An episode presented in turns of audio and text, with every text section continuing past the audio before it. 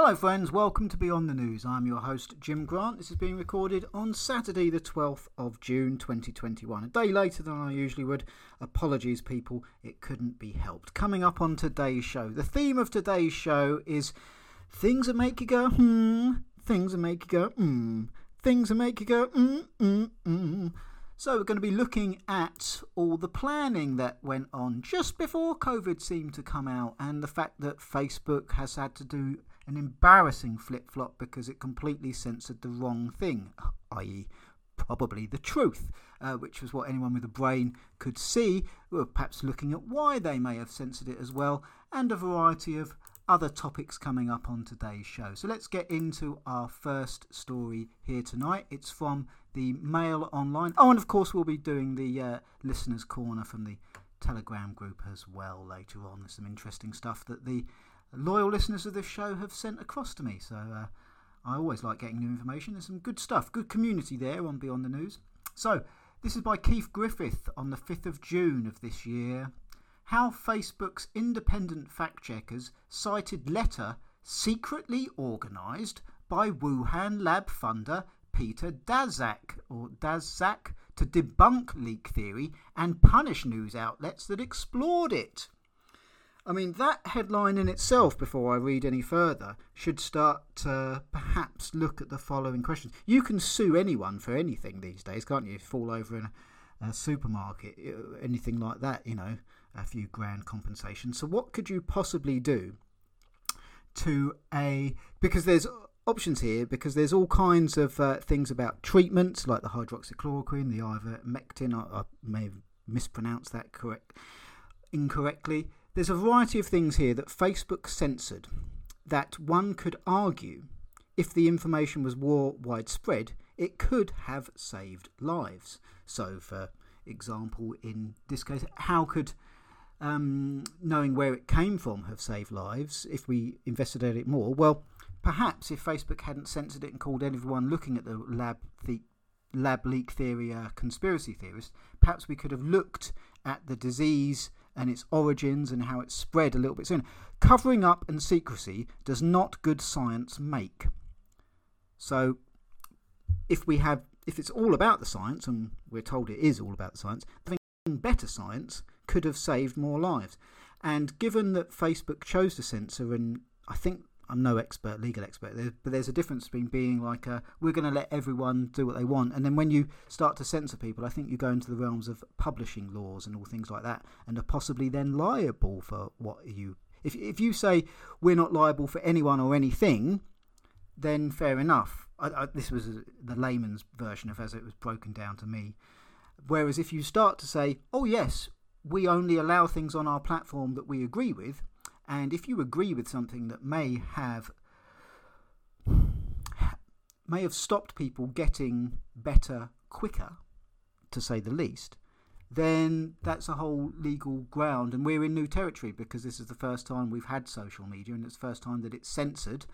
Um, you know, the first era of censorship, of course, they started a few years ago. And of course, the first times that they began to censor heavily en masse, uh, it turns out they were wrong, as it or may well could be wrong. Well, they were definitely wrong to censor because science is all about looking at every possible bit of data.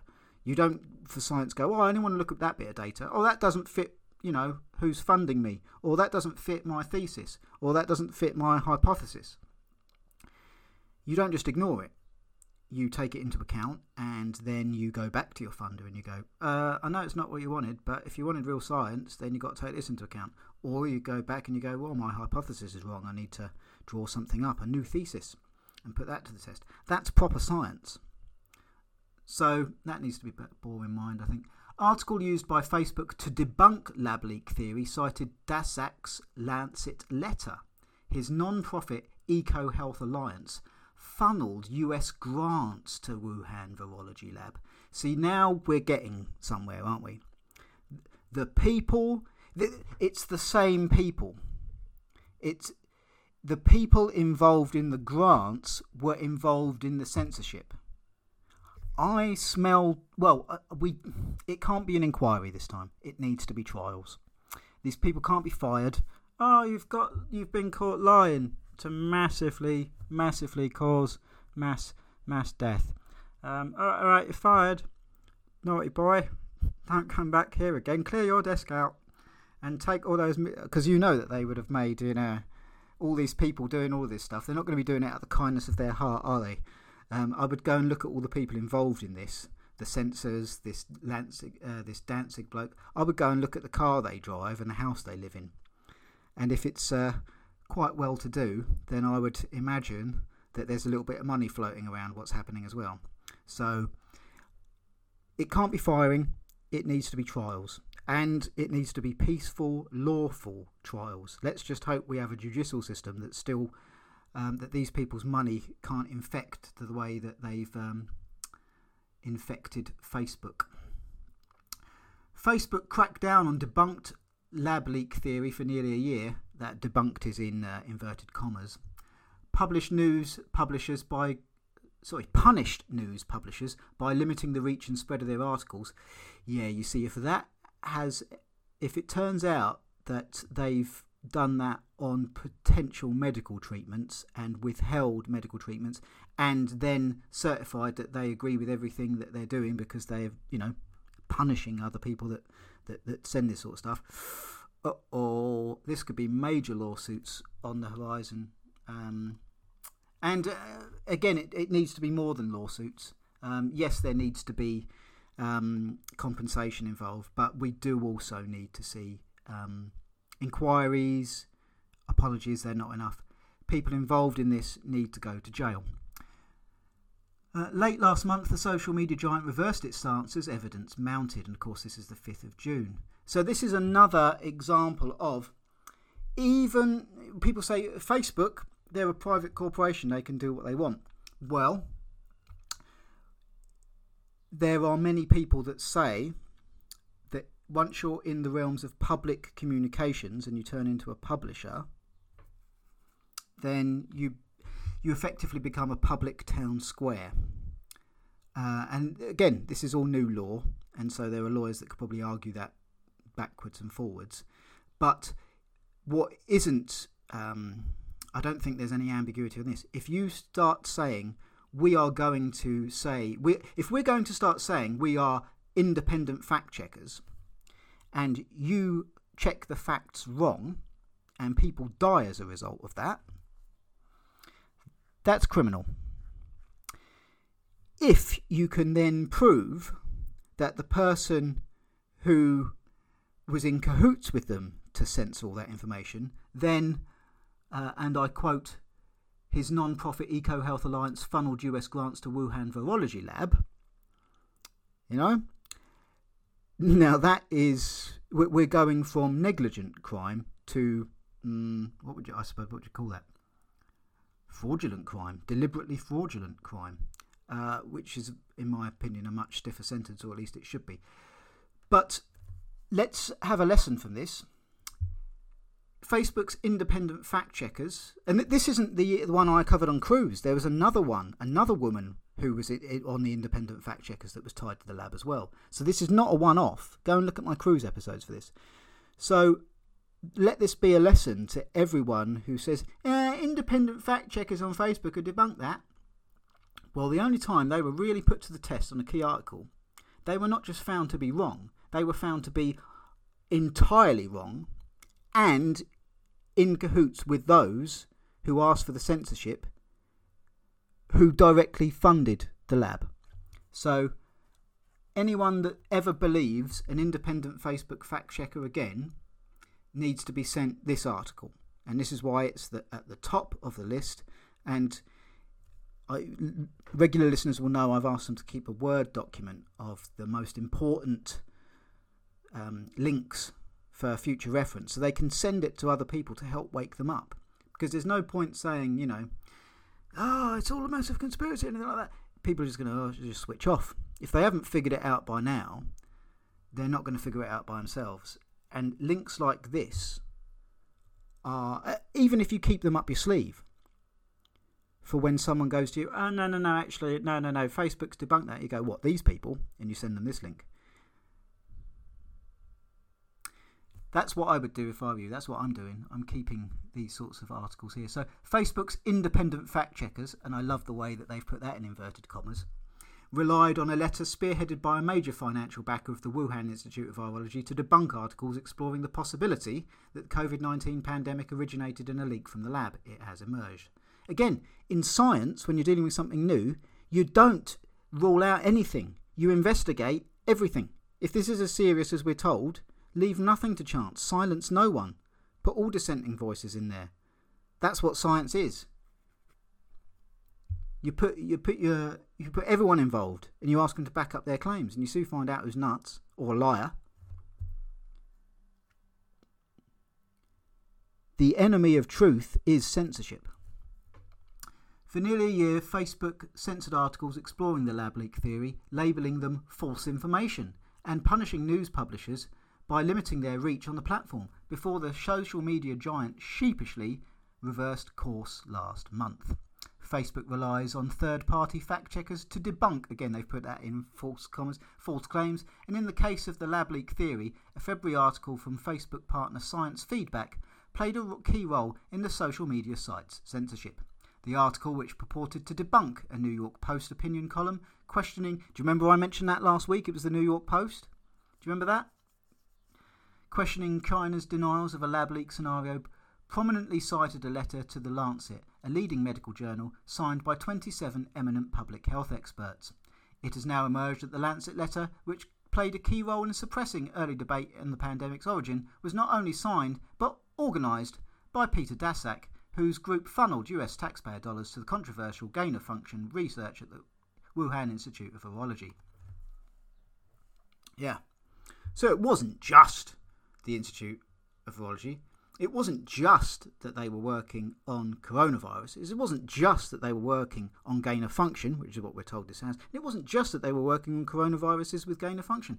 They were working on coronaviruses with gain of function with bats and other animals mixed in, which is, ah, surprise, surprise, told what we are. But of, no, of course not. It came from the food market down the road. Of course it did. Of course it did. I've got a bridge to sell you. So, but let this be a lesson now they're not only wrong, they're tied in with people who have a, a motive for Facebook to be wrong. So, for once and for all, Facebook fact checkers dead in the water, in my opinion. And that article was so important, I decided to uh, sort of read it twice. This is from The Guardian, in case anyone goes, ah, I don't like the mail. Well, here it is from The Guardian for you. Facebook lifts ban on posts claiming COVID 19 was man made. Social network says policy comes in light of ongoing investigations into the virus. Yes!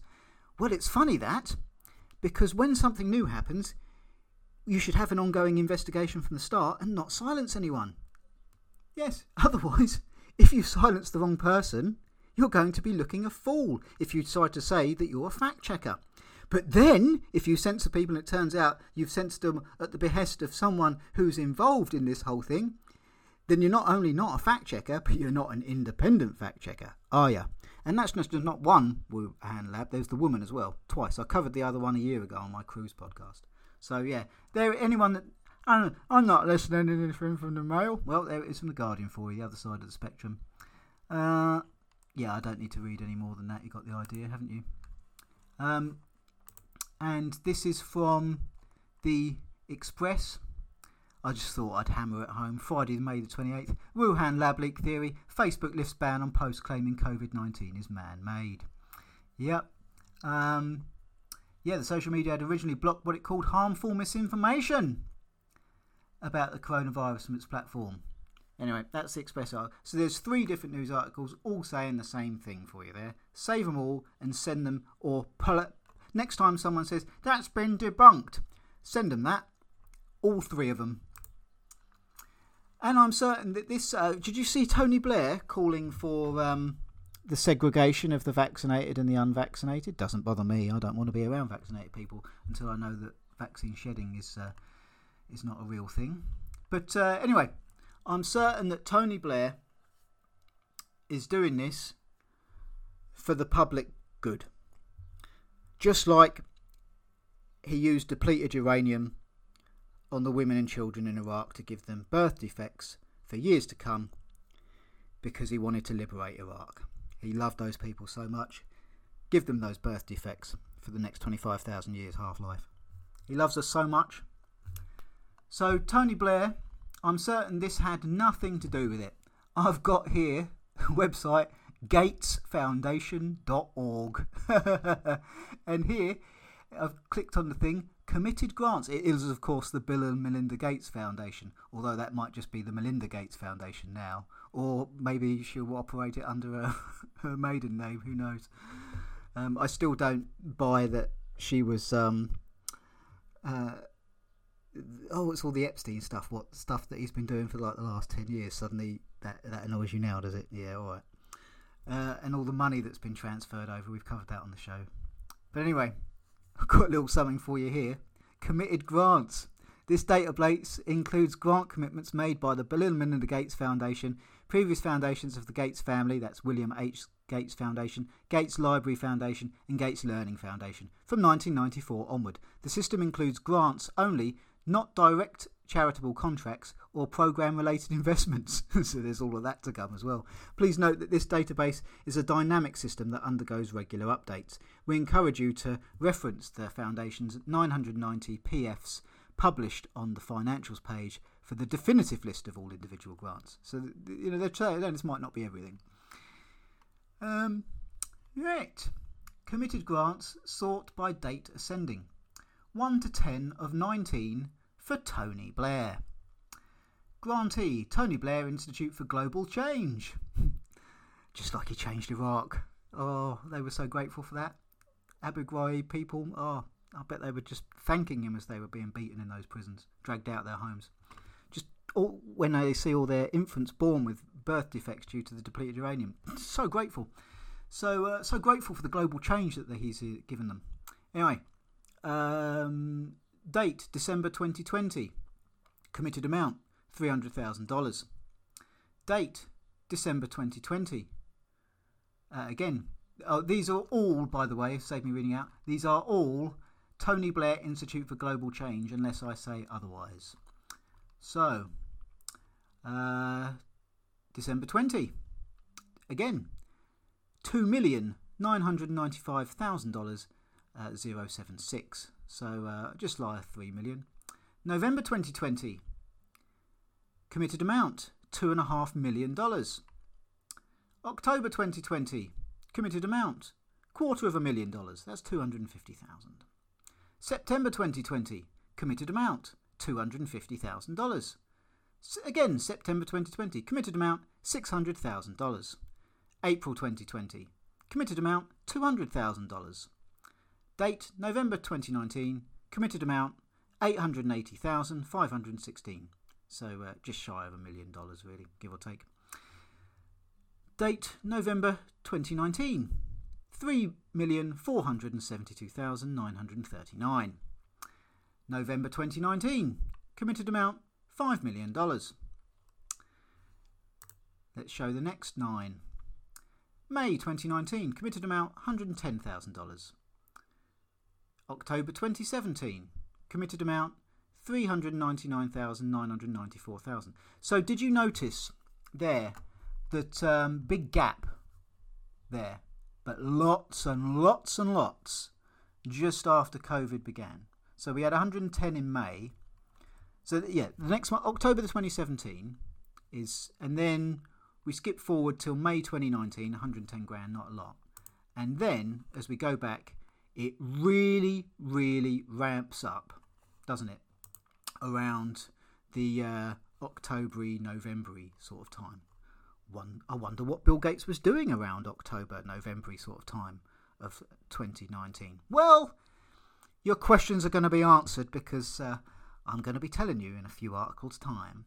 So, October 2017, committed amount 1.8 million and change. Ah, the Tony Blair Africa Governance Initiative.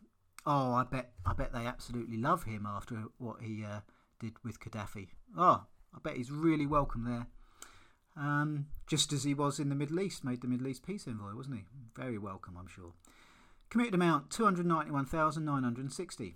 October 2014, $700,000. This is all in dollars, by the way. Uh, and again, this is Tony Blair Africa Governance Initiative. Uh, 1 million straight up on October the 2014. August 2013, $750,000. Again, this is all to the Africa Governance Initiative.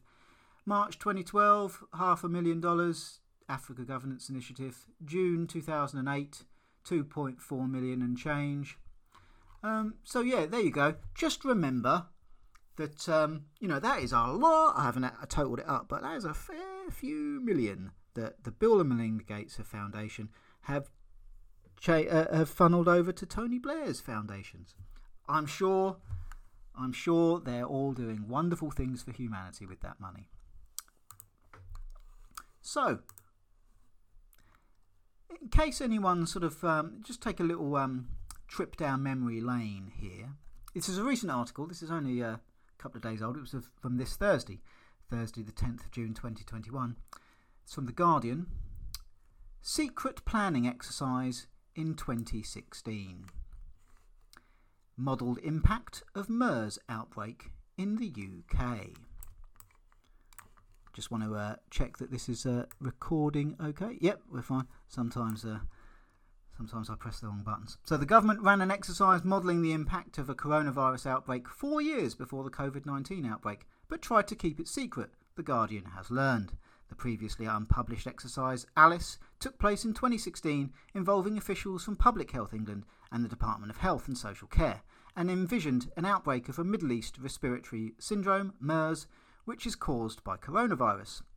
It was one of 10 previously unpu- unpublished pandemic planning exercises in the five years before COVID 19, now disclosed under Freedom of Information legislation, PHE had previously declined to reveal details of the exercises, cited the need to safeguard national security. Hmm. Why would national security? Well, I suppose, you know, if you think that it could have possibly leaked from a lab, I suppose. And that lab was from a, from a country that then went on to buy up various institutions that pennies on the dollar or pennies on the pound, I suppose. It's possible. National security, I suppose, would involve if you were looking to censor. I'm sure it, they were all, all in the best possible taste, as Kenny Everett would used to say. A leading virologist said Exercise Alice could have been completely relevant to the COVID response, which in the first weeks was shaped by flu pandemic plans. Separately, a senior government advisor on respiratory disease described it as odd that details of the exercises had not been provided to key advisory committees. So that's weird, isn't it? If you're looking to prepare for something, usually you, you run your exercises and you go, right, here's what we found, and this is what I think we need to work on. And we'll pass this on to the advisory committee so we can get it done. Whereas they went, right, we're going to plan for the, um, this outbreak in secret and we're going to keep the results uh, secret. Oh, and now a pandemic's here, we're going to keep the SAGE panel secret as well. But nothing to see here. We love you, really. So, um, interesting, isn't it? Last October, when the Health Secretary Matt Hancock published a report on exercise Cygnus, uh, 2016 flu pandemic scenario, he told Parliament exercise Cygnus was not designed to consider other potential pandemics or to identify what action could be taken to prevent widespread transmission. Moosa Qureshi, a hospital consultant who obtained the information, said MPs should ask the Health Secretary why he failed to disclose Parliament why he failed to disclose to Parliament that the government has modelled multiple other pandemics, including a coronavirus. Interesting, isn't it? Hancock faces cross examinations by MPs on Thursday, who have already heard claims from the Prime Minister's former chief adviser Dominic Cummings that assurances he received that pandemic planning was up to date were completely hollow. Um, yeah, you know my view on that. Um, that's that's a sham inquiry, pro wrestling match. That's purely my opinion, which I cannot prove. As recently as March, PHE refused to name the exercises or say what they were about, but it released information when challenged in May by Qureshi. Other exercises include three on Ebola, four on pandemic influenza, two on Lassa, an acute viral hemorrhagic illness, three on bird flu, and one that dealt with a radiation incident nicknamed Exercise Cerberus. So, you know, you can say, I think it's good that the government wants to plan in things, and I would agree with you. I think it's interesting that they want to keep it all secret. I mean, I can understand a couple of little things for you know because you you know it's your emergency response. You don't want terrorists to know your plan. I can get a couple of things, but the whole thing kept secret. But then there's this. This I cannot write off quite as easily. This is by ABC.net. Um, I believe this is uh, an Australia. Uh, ABC is an Australian news network, I believe. Three months before the coronavirus outbreak, oh, by the way, this is just when Bill Gates started funneling money to Tony Blair like every month instead of every year. Um, remember, I said we'd come back to what Bill Gates was doing around that sort of time? Well, three months before the coronavirus outbreak, researchers simulated a global pandemic. This is by Bridget Judd on the 31st of January 2020.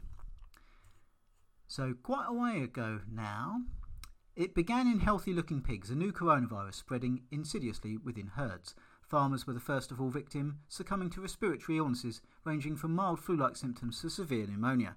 Flights were cancelled as the world's sharpest minds searched in vain for a vaccine. But it was too late. Within six months, the virus had spread around the globe. A year later, 65 million people were dead. Unlike the most recent out coronavirus outbreak, however, you probably haven't heard of this pandemic. That's because it was all a simulation, developed some three months before Wuhan. China became the epicentre of the global crisis. A slow response can lead to a large outbreak. The Event 201 scenario, let's click on that because that's highlighted in a a link. You can open up Event 201 scenario. Let's open up that link, shall we?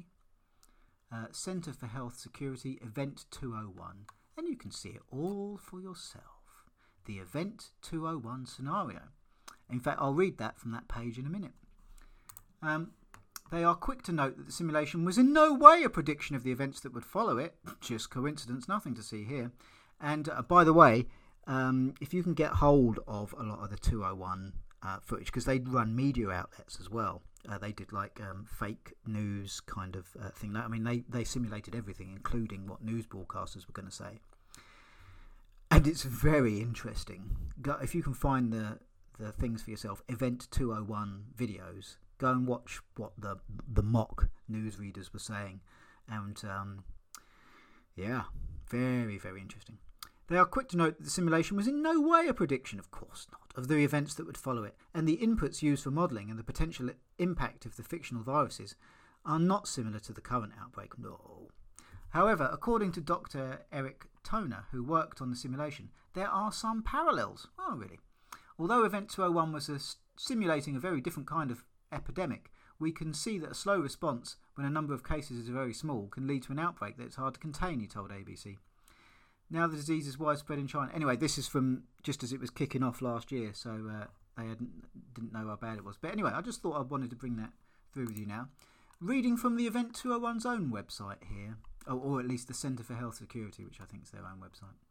Uh, they do have Event 201 Media. You can right click on. I don't know if that's the videos. I don't want to open it in case it um, starts playing, and I don't know how that would work on copyright and all that kind of stuff.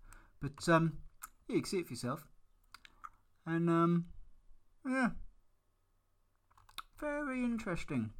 That was just around the time he started giving Tony Blair all that cash. Oh, sorry, his foundation transferred um, other grants to Tony Blair's foundation. I do apologise.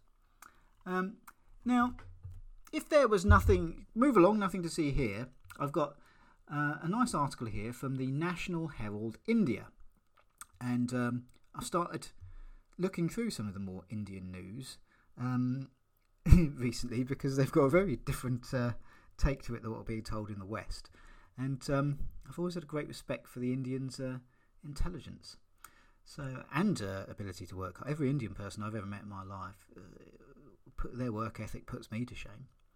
So why is Gates denying Event 201? In October 2019, Microsoft founder Bill Gates, who, together with his wife, runs the richest, most powerful foundation in the world, co organised a simulation exercise on a worldwide corona epidemic. Yeah, the ABC thing left that out. Who organised Event 201, Jim? Oh, well, one of the co organisers was Bill Gates. Oh, his name pops up a lot, doesn't it? Yes, it does. Total coincidence, though. So, um, in October 2019, Microsoft founder Bill Gates, who together with his wife runs. Uh, let's just check the date on this article because um, uh, this is uh, the 2nd of May of 2020. So this is bought before the divorce. Who, to, who, together with his now ex wife, now we're reading this out in 2021, or now soon to be ex wife, while we're reading this on the 12th of June 2021, runs the richest and most powerful foundation in the world, co organised a simulation exercise on a worldwide corona epidemic. Videos were posted documenting the exercise, but intriguingly, Gates now denies such an exercise ever took place. I mean, I've only just read it out from their own website, but no, Bill Gates denies it ever took place now. Why? On April the 12th, 2020, Bill Gates said in an interview to the BBC, Now here we are. We didn't simulate this, we didn't practice, so both the health policies and economic policies, we find ourselves in uncharted territory. This is the same person who, just six months before the outbreak of the pandemic, organised a series of four role playing simulations of a corona pandemic with a very high ranking participants. Event 201 was a simulation of a corona pandemic conducted by the Bill and Melinda Gates Foundation, the World Economic Forum, and the Johns Hopkins University in October 2019. Participants from the private and public sectors were presented with the scenario, not unlike the one that has unfolded in reality and discussed what needed to be done.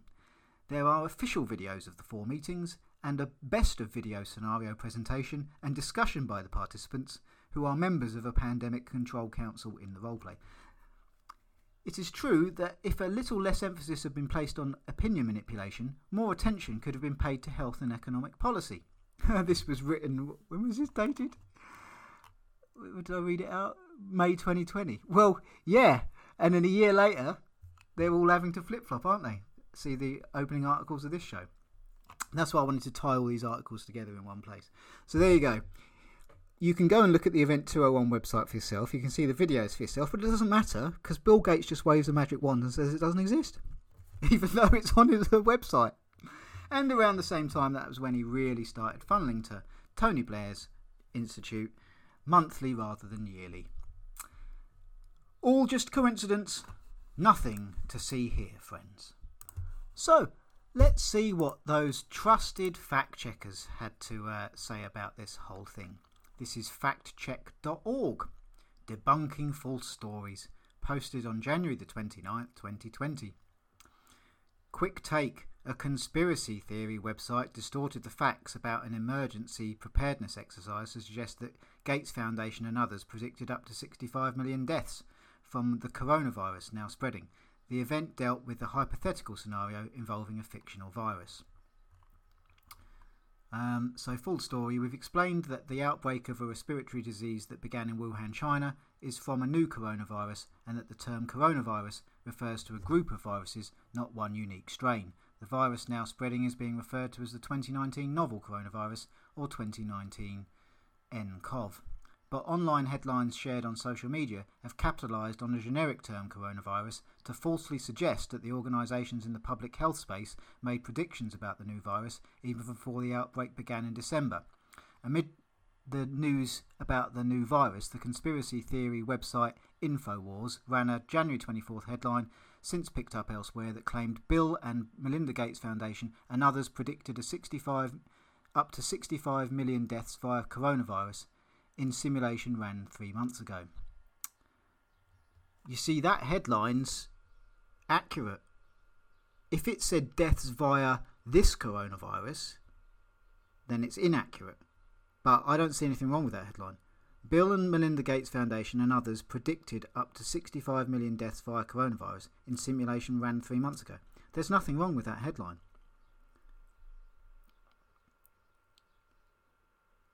If they said via COVID 19 instead of coronavirus, then yeah, problem with it. But they're not.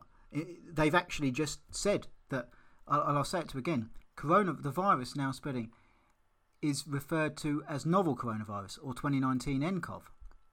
No, he hasn't used that. He's used the term coronavirus. And that's exactly what they were looking into.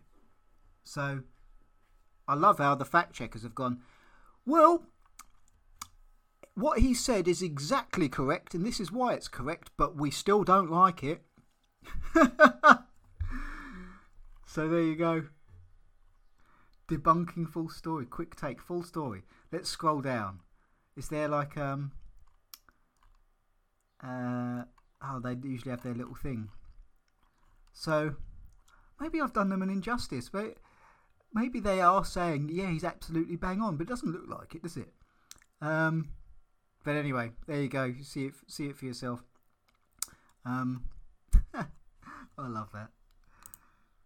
Yes, he's exactly right, and we're going to debunk him now. All right then. So the next one, and but by the way, you know, Alex Jones says uh, I, I do listen to Infowars. I agree with a lot of what he says. I do skip forward when he goes on his mad rants because there's no point when he starts screaming and shouting like a child. I don't want to listen to that. And eh, certainly when he's angry, you can take things that he says out of context. But in that particular case, I think that headline is accurate. He said coronavirus, and they did simulate the coronavirus. He didn't say COVID 19, he didn't say this coronavirus, he didn't say the coronavirus currently spreading. That's an accurate headline. So I'll, you know, I'll defend Alex Jones on that one. Chinese military. Oh, here's another thing. if this hasn't, all of this is making you go, hmm, this is a bit weird. Check this one out. So this is uh, the Daily Mail, and this is the 7th of June. Chinese military scientist filed a patent for COVID 19 vaccine before the virus was declared a global pandemic and worked closely with Batwoman at Wuhan Institute. what are the odds? Nothing to see here. Move along. Scientist Yu Sen Zhao reportedly filed a patent for COVID 19 vaccine on behalf of the Chinese People's Liberation Army on February the 24th, 2020. Oh, I'm sure the Chinese people feel very liberated when they were uh, having their. Uh, I'm sure those people that want to protest what's happening in Hong Kong feel so liberated by the army there. China had only declared human transmission of the virus five weeks prior. News that Zhu filed a patent for a vaccine so quickly suggests Chinese officials may have known about the virus much earlier than they admitted. No! I don't believe it. They've always been so honest. Zhu is also said that I'm, of course, referring to the Chinese Communist Party, not the Chinese people. Uh, the Chinese people I've always met have been incredibly honest, hard-working, decent human beings. Uh, the Chinese Communist Party that rules over them, never met them, never want to. Um, I saw in, uh, I saw enough in Tiananmen Square to make me not want to do that. And I've seen nothing to say that they've changed their names with the way they treat the Uyghurs the, and the um, their political dissidents. So, Zhu is also said to have worked closely with the di deputy director of the Wuhan Institute of Virology, some scientists have theorised that the virus was created inside that lab before it inadvertently leaked out. Hmm, some scientists say it wasn't inadvertently leaked. But there you go. Zhu died in mysterious circumstances in May 2020, less than three months after filing the patent. Oh, what the odds? What, was it just like the guy that, that died of coronavirus? That, that guy in his 30s, that doctor fit and healthy, that we now know the coronavirus has a very high survival rate. Uh, that, that guy that, that died. That, that told the world that China was covering it up and that there was a, something to be concerned about. That bloke. I'm sure that's just a coincidence. Nothing to see here. Move along. All of this stuff, when people tell you, when, this episode, that's why I've called it Things That Make You Go Home. When you put all of these pieces of the puzzle together tell you, go, oh, shut up, conspiracy theory, they're effectively saying there's nothing to see here. And all I can think of is, I think it's one of the Naked Gun films where you got Leslie Nielsen in front of the fireworks factory giving the most fantastic displays and he goes nothing to see here move along this is exactly what i think of when this is Yu Sen Zhu, who worked for the people's liberation army lodged the paperwork on behalf of the chinese political party on february the 24th 2020 according to the australian newspaper. The date was just five weeks after china confirmed human transmission of the coronavirus. Zhu is also said to have worked closely with scientists at the Wuhan Institute of Virology, including Sheng Jingli, uh, the deputy director of the lab, who is famous for her research on coronavirus in bats. Their relationship is likely to strengthen speculation that the virus leaked from the lab and China was aware it was spreading between humans long before they alerted the international community. Zhu mysteriously died less than three months after he filed the patent. The New York Post claims his death was only reported in one Chinese media report, despite the fact that he was one of the country's most prominent scientists. Zhu had previously worked on research linked to the US institutions, including the University of Minnesota and the New York Blood Center, the newspaper reported. Uh, and again, this is from the New York Post. US linked Chinese military scientist filed patent for COVID vaccine just after contagion emerged report. So that's the same thing being uh, reported by the New York Post. And it's more or less the, the same sort of thing. But I like to show you that there are different sources covering different things. Going back to what I was saying earlier about Facebook censoring doctors who said hydroxychloroquine could have uh, saved lives, and we know what the survival rate on the ventilators is, isn't it? Something like an 80% death rate once they're on the ventilators. So, um, bearing that in mind, this article is dated 10th of June 2021, so only a couple of days old, and it's from the Daily Mail. Was Trump right about hydroxychloroquine all along? New study shows drug touted by former president can increase COVID survival rates by 200% uh, compared with the ventilator rate of uh, 80% death rate, I do believe. I'm going from memory there, but do look things up for yourself. And I always encourage my listeners to always look things up for yourself. Check what I say because I'm only human, I, uh, and I don't script this. So even if I actually know something to be accurate, it's possible my mouth may make a slip up and I may say the wrong thing. Even though my brain knows the right thing, my mouth may say the wrong thing and I never listen to my work, so I never know when to correct myself. So always check, do your own research, think for yourself, make up your own mind. Um, otherwise, I'm just going to be replacing the mainstream media, and I don't. I don't think that's what my listeners are like. That listeners look, they look for themselves, they research themselves, they think up their own minds, and that's why we have such a good listeners' corner, which I'll be getting to shortly. So, a study on 255 patients was done by St Barnabas Medical Centre in New Jersey. The resulting report, out May 31st, found hydroxychloroquine to be effective. Now, that report out May 31st, there were numerous doctors that gave speeches outside, was it, the Supreme Court, was it? Um, there were loads of doctors um, that said hydroxychloroquine is effective, and Facebook definitely censored them. Uh -uh. Potential lawsuits, maybe? I do hope so. The drug, when used in a high dose and with zinc, increased survival rates. Uh, the authors found it was only helpful in severe cases of COVID 19. Patients given the drug as part of the trial were on ventilators. Trump's allies have seized on the report to declare that he was correct. As President Trump touted hydroxychloroquine as a preventative treatment, he even took it himself despite doctors then warning it could be dangerous. A growing number of studies are now suggesting the drug could be useful. By that, that usually means they can't keep the truth suppressed forever. That's how I, a growing number of studies now suggest the drug could be useful. I read that as the censors are failing because the truth is getting through. So the question then becomes who are the censors and why are they censoring? A malaria drug which Donald Trump was condemned for hailing as a possible COVID 19 treatment can increase survival rates by up to 200%, scientists say. Another question would be is how much of the NHS of this have ordered? Or are we still giving them the 80% death rate ventilators? I honestly don't have an answer. I do not know. So you can read the rest of the article for yourself. Um, and it was published on May the 31st on a medical site, MedRxiv. Moving on, Miami Herald.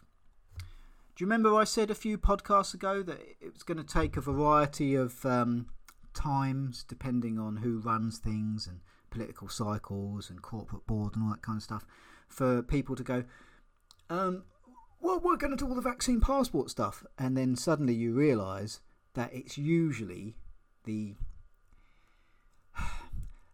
I've noted this is purely anecdotal experience. I've noticed that the people who have the most money tend to either be self taking out the big corporations and government contracts, taking out the, the sucking of the corporate government teat. Um, that side, when it comes to actually people who aren't sucking on that teat, people who sort of either work for corporations or uh, or small businesses and that kind of stuff, I have noticed that people tend who tend to be self-employed tend to be having more money than people who work on minimum wage. And I have noticed that self-employed people do tend to question things for themselves more often than the non-self-employed. I've noted this is purely anecdotal my experience and in my opinion, subjective opinion, and also creative types. Uh, although that isn't necessarily true for the comedy circuit by any means, um, but artists, musicians, that kind of um, stuff. And I know that there's a couple of musicians that listen to this show that have uh, followed my Beyond the News page. Uh, Lee has Lee Lee has uh, provided some sources in the past. I do hope you're listening, Lee. Um, and a shout out to other listeners that have commented on the past as well. So, where am I going with this? The people that most think for themselves and do their own research, I have found they are more they are less likely to be vaccinated with this COVID 19 jab. I haven't found that correlation necessarily with all vaccines, but with the new experimental mRNA gene therapy, I have noticed that the people least likely to take it are the ones that think for themselves, and I've noticed the ones that think for themselves tend to be creative, self employed types. I've noticed that not necessarily creative, but self employed types do tend to have a bit more money. So I think it was only going to be a matter of time before, and I think it will happen in Britain as well. Um, before these, you know, you're going to get comedy clubs opening up, theatres opening up. We're only going to let in vaccinated people. Well, that's going to work fine at the macro level of concerts like the Foo Fighters and Bruce Springsteen have announced that kind of stuff because you're never going to get any problem selling those people, you know. But the ones going to the small businesses, the small theatres, the independent productions, the local musicians, all that kind of stuff, not so much. And I think they're going to. I think those businesses, if they try to employ at the local level what they're doing at the national level with the when I say national level I'm talking about the Foo Fighters and all that kind of stuff. National tours that's how I'm defining national. I don't think it's going to work out well for them and I think they're going to find themselves going oh why is no one at our venues now? Well you won't let us in mate. And at that point they have a decision to make. Do they stand up for themselves and their businesses? But, but Oh, I'm assuming that government isn't going to make this mandatory. But if it does, do they stand up to the government? I doubt it. But if it's in their own remits to decide, then I think you're going to see reverses of policy within a couple of years, just like this one. 4th of June by Taylor Dolven, Miami Herald. Royal Caribbean reverses won't require passengers on US cruises to be vaccinated. Now, why would they reverse that, eh? Royal Caribbean International will no longer require any of its cruise passengers to be vaccinated for COVID 19, as it had previously planned to. Oh, what the odds? In a press release Friday announcing cruises for sale on eight of its ships from US ports this summer, starting with Freedom of the Seas from Port Miami on July the 2nd, the company said it will recommend passengers get the COVID 19 vaccine but not require it. The announcement is a reversal from previous statements and vaccine protocols the company submitted to the US Centers for Disease Control and Prevention last month that said it would require all passengers at least 18 years old to be vaccinated. Guests are strongly recommended to set sail fully vaccinated if they are eligible, the company said in a statement. Those who are unvaccinated or unable to verify vaccination will be required to undergo testing and follow other protocols, which will be announced at a later date. Now, my betting is that those protocols, after a year, will be reversed. Miami, of course. Um, uh, the, I don't think it's any surprise that these people are coming out of Caribbean because there's a video here. Um, Florida Governor Ron DeSantis, who I really like, uh, announced Thursday, April 8th, he is suing the CDC in an effort to get cruises restarted immediately. Legal experts call it a political stunt. No, I call it standing up for freedom because he's uh, said we're opening up fully, no masks, no vaccine passports, and I think he signed into law that it will be illegal to to bring in vaccine passports. So I really like DeSantis because he is giving us what science needs a control experiment. A control experiment to see just how much lockdown benefits us. And looking at Florida, it don't. The lockdown is the cure that's worse than the virus, in my opinion, by the time you take into all the county NHS shortages, cancer backlogs, suicide rates, depression, economic poverty as a result of small businesses being shut down. And go on and on and on and on and on. Um, now, here's another one. I want to just preface this by saying I don't like Piers Morgan. Uh, I've never met the man, um, never want to. Don't like what a lot of what he says. Um, don't like his past. I, I just don't like him. But anyway, it doesn't matter whether I like someone or not because I read the news as it is. And this is also um, has wider implications for, again, what I cover on this show the fall of the mainstream media. How low can they go? Good Morning Britain's ratings plummet to a low of 450,000 viewers, a quarter of the peak of 1.9 million before Piers Morgan's departure. The video I went viral on for RT got more viewers than that. Viewership for the ITV Breakfast Show has been in steady decline since Piers Morgan quit back in March, a peak of 1.9 million viewers watching the panel react to Meghan and Harry Oprah interview on March the 8th. The following day, March 9th, an average of 1.2 million viewers saw Piers storm off GMB after clashing with Alex Beresford.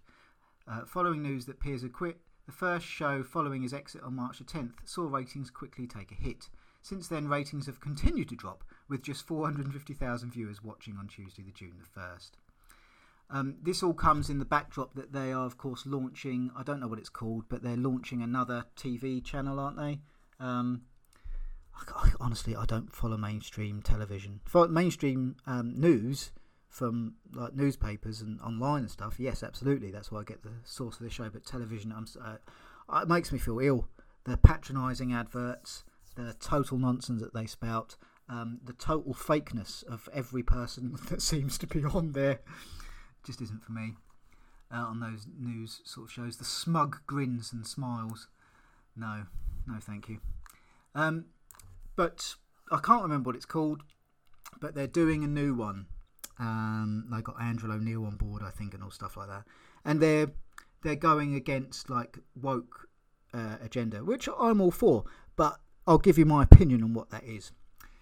The mainstream media is hemorrhaging people so much, all over. I, I imagine the BBC breakfast shows are down as well. Um, I don't know if they're down as much as their question time, which went from 9 million to 0.7. And then the BBC, I think, well, no, it's not 0.7, it's more like 1.3. And they seemed happy with that, down from 9 million in 10 years.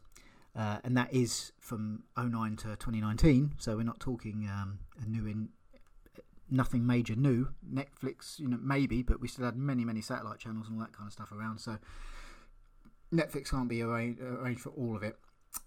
So um, my take is that the mainstream media is hemorrhaging people for two reasons, mainly.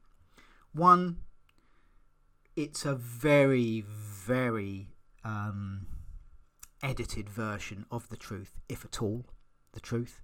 And people can quite easily go online and see, hmm, that the way the television seems to be reporting that doesn't seem to be what I saw. And people in real life that were the events and all that kind of stuff. I mean, a good example of that will be the way they recorded the march on uh, the end of May, the anti lockdown march. They referred to it as hundreds where it was more like, you know, over a million. Um, they don't report on the fact that people are slamming the BBC for fake news. And of course, um, you know, covering up for Jimmy Savile for the BBC didn't really help either.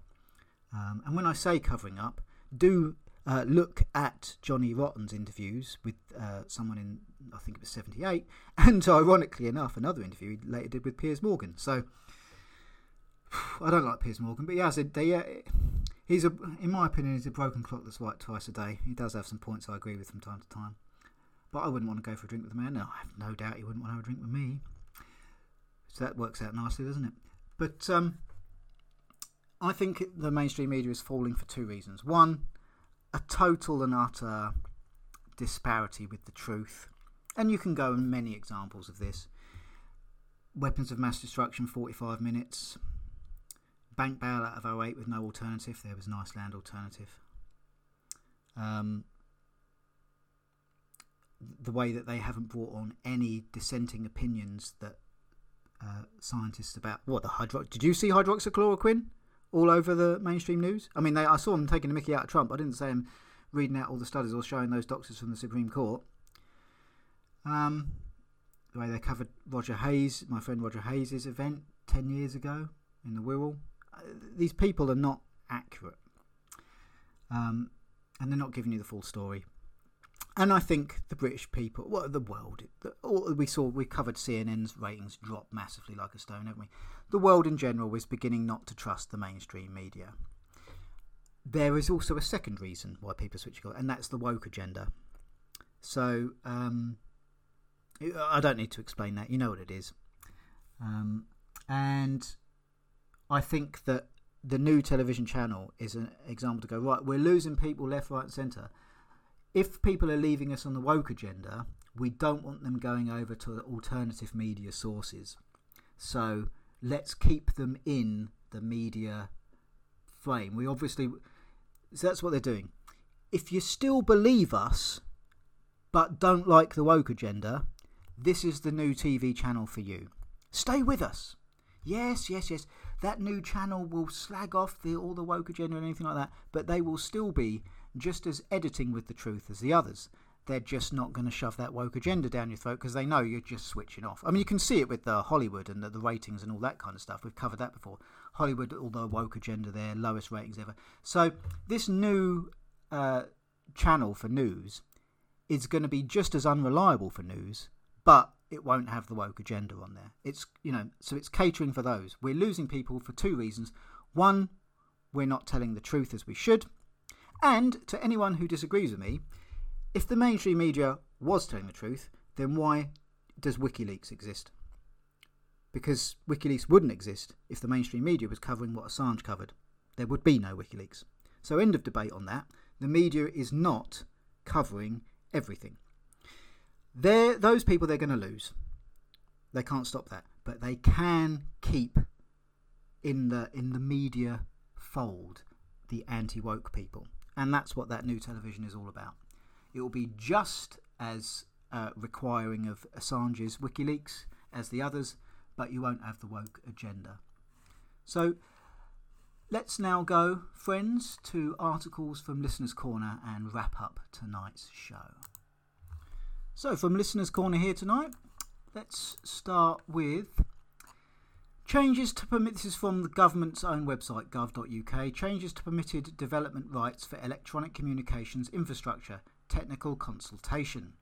Um, the consultation closes at 11:45 p.m. on the 14th of June. Consultation description. The consultation seeks views on proposed planning reforms that will allow the deployment of telecoms equipment to be quicker whilst ensuring that there are appropriate environment protections and safeguards in place. Proposals we are consulting on include enabling the deployment of radio equipment housing up to specified limits and allowing greater flexibility for installing equipment cabinets in existing compounds to support 5G deployment. Um, I won't read it all to you, it doesn't say it here, but um, the person that sent me this was concerned that they may be able to put these things up on private property without the consent. And I don't know. This is Listener's Corner. I just read out what listeners have sent. So that's what he sent me. I haven't read this. Um, so go and read it for yourselves. And yeah, tell me if um, the listener has misconstrued anything. Because I've had a little look through. I can't seem to see anything on that. But I'm just reading the, the beginning bit. Perhaps it's in the small print somewhere. Or perhaps my listener is wrong. I do not know. But um, he sent it to me, too, so I read it out. Because I think it's interesting, that kind of stuff. Grim milestone. This is from the Telegraph. Grim milestone with record 5 million people now waiting for NHS hospital treatment. Um, there's a headline on this, uh, but it's the Telegraph, so I can't read it that well. Um, yeah, 5 million people now waiting for NHS hospital treatment. Uh, almost 400,000 patients have waited at least a year to start receiving help, while thousands have been on the list for more than two years. That's by Laura Donnelly, 10th of June. That's the Telegraph. And our final story here tonight. This is from The Sun. Halogen and fluorescent light bulbs to be banned, and it could cost £100 per household to replace them. Energy draining halogen and fluorescent light bulbs are to be banned from sale. It means households will have to use LED light bulbs. The energy friendly bulbs last several years longer than halogen or fluorescent ones and use 80% less power, which makes them cheaper to run. But despite costs coming down in recent years, they are typically more expensive to buy. Today, the government is announcing that halogen bulbs will be pulled from shelves on September the 1st. Um, yeah. What concerns me is like, you know, the government saying, you, you know, they're not going to come into your house. How. We should be able to have whatever the lights we like in our own bloody houses. That's what I'm trying to say. And uh, if we're going to pay the extra cost, then we should be able to pay the extra cost.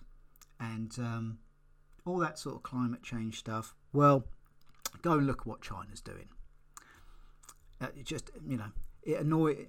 So I'll be stocking up on these. And the second thing I have to say on that are I don't like using mercury light bulbs, and people can do their own research why. I won't have them in my house.